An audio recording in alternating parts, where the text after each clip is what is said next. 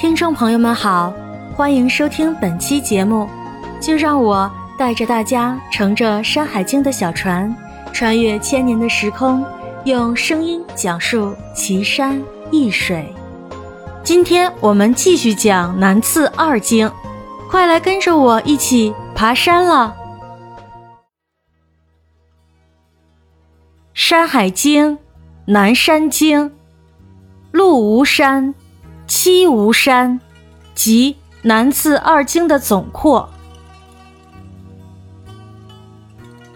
右东五百里，曰陆无之山，上无草木，多金石，泽庚之水出焉，而南流，注于滂水。水有兽焉，名曰古雕，其状如雕而有角，其音如婴儿之音。是石人。译文：再往东五百里，有山名为鹿吴山，山上不生草木，多产金属和玉石。泽庚水发源于这座山，往南流，注入滂水。这里有一种兽，名字叫古雕，形状像雕，而头上有角。鸣叫的声音像婴儿啼哭，能够吃人。考证：鹿吴山山名，具体所指不详。一说位于今浙江省境内。汤水水名，一说即今浙江省瓯江，是浙江省第二大河流，古称慎江。神奇动物古雕。古雕是栖息在鹿吴山上的一种野兽，形状像鹏鸟，而头上有角，鸣叫的声音像婴儿啼哭，能够吃人。传说古雕的身形巨大，双翼展开长达数丈。古雕的食量特别大，而且它专门吞食人，大嘴一次可吞一人。但是它有一个冬眠的习性，每十年只醒来一次，每次都要吞食很多人。数以千计，古雕冬眠时会找一个极为隐蔽的地方。古雕常常用婴儿的哭声来引诱路人，然后将它突然吞到肚子里。细心的小伙伴可能还记得，小诗在讲南次一经青丘山的九尾狐时，九尾狐也是其音如婴儿，能食人。其实，在《山海经》中，不仅九尾狐、古雕有这种习性。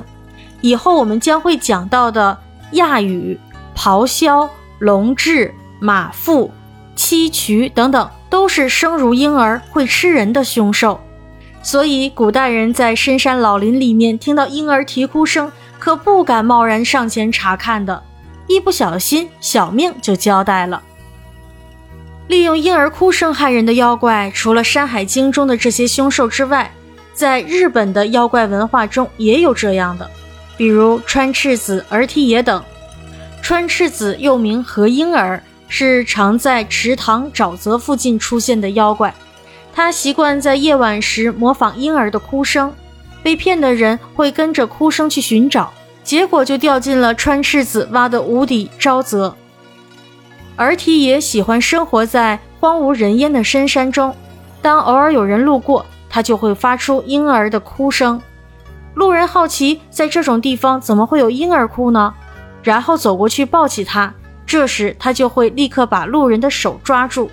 如果路人想逃走，他的重量就会猛然增加，让人动弹不得。东五百里，曰七无之山，无草木，多薄石，无玉，处于东海，望秋山。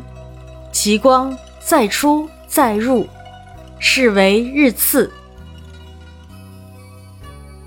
译文：往东五百里有山名为七无山，不生草木，盛产可以用作棋子的薄石，不产玉石。这座山靠近海，东边可以望见一片起伏的丘陵，远处有光影，忽明忽暗。那是太阳休息的地方。考证七吴山山名即今舟山群岛。舟山群岛众多岛屿罗列，在东海的波光之间忽隐忽现，因此才有是为日次之说。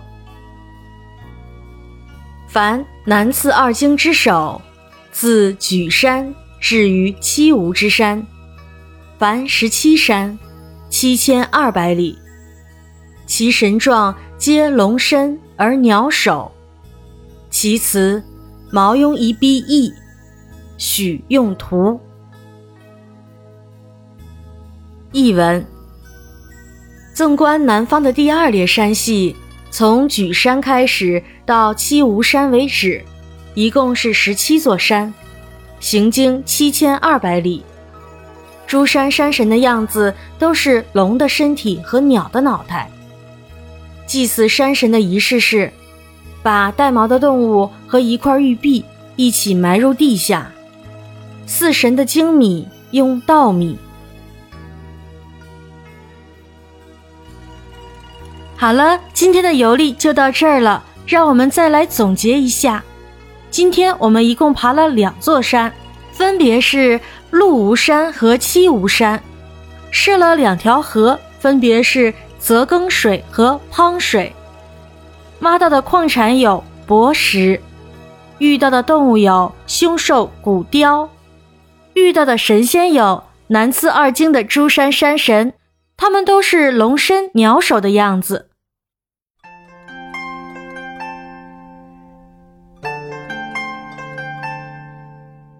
今天的《山海经》探险就到这里了，感谢您的收听，我是你们的导游主播一牧师，让我们下期再见。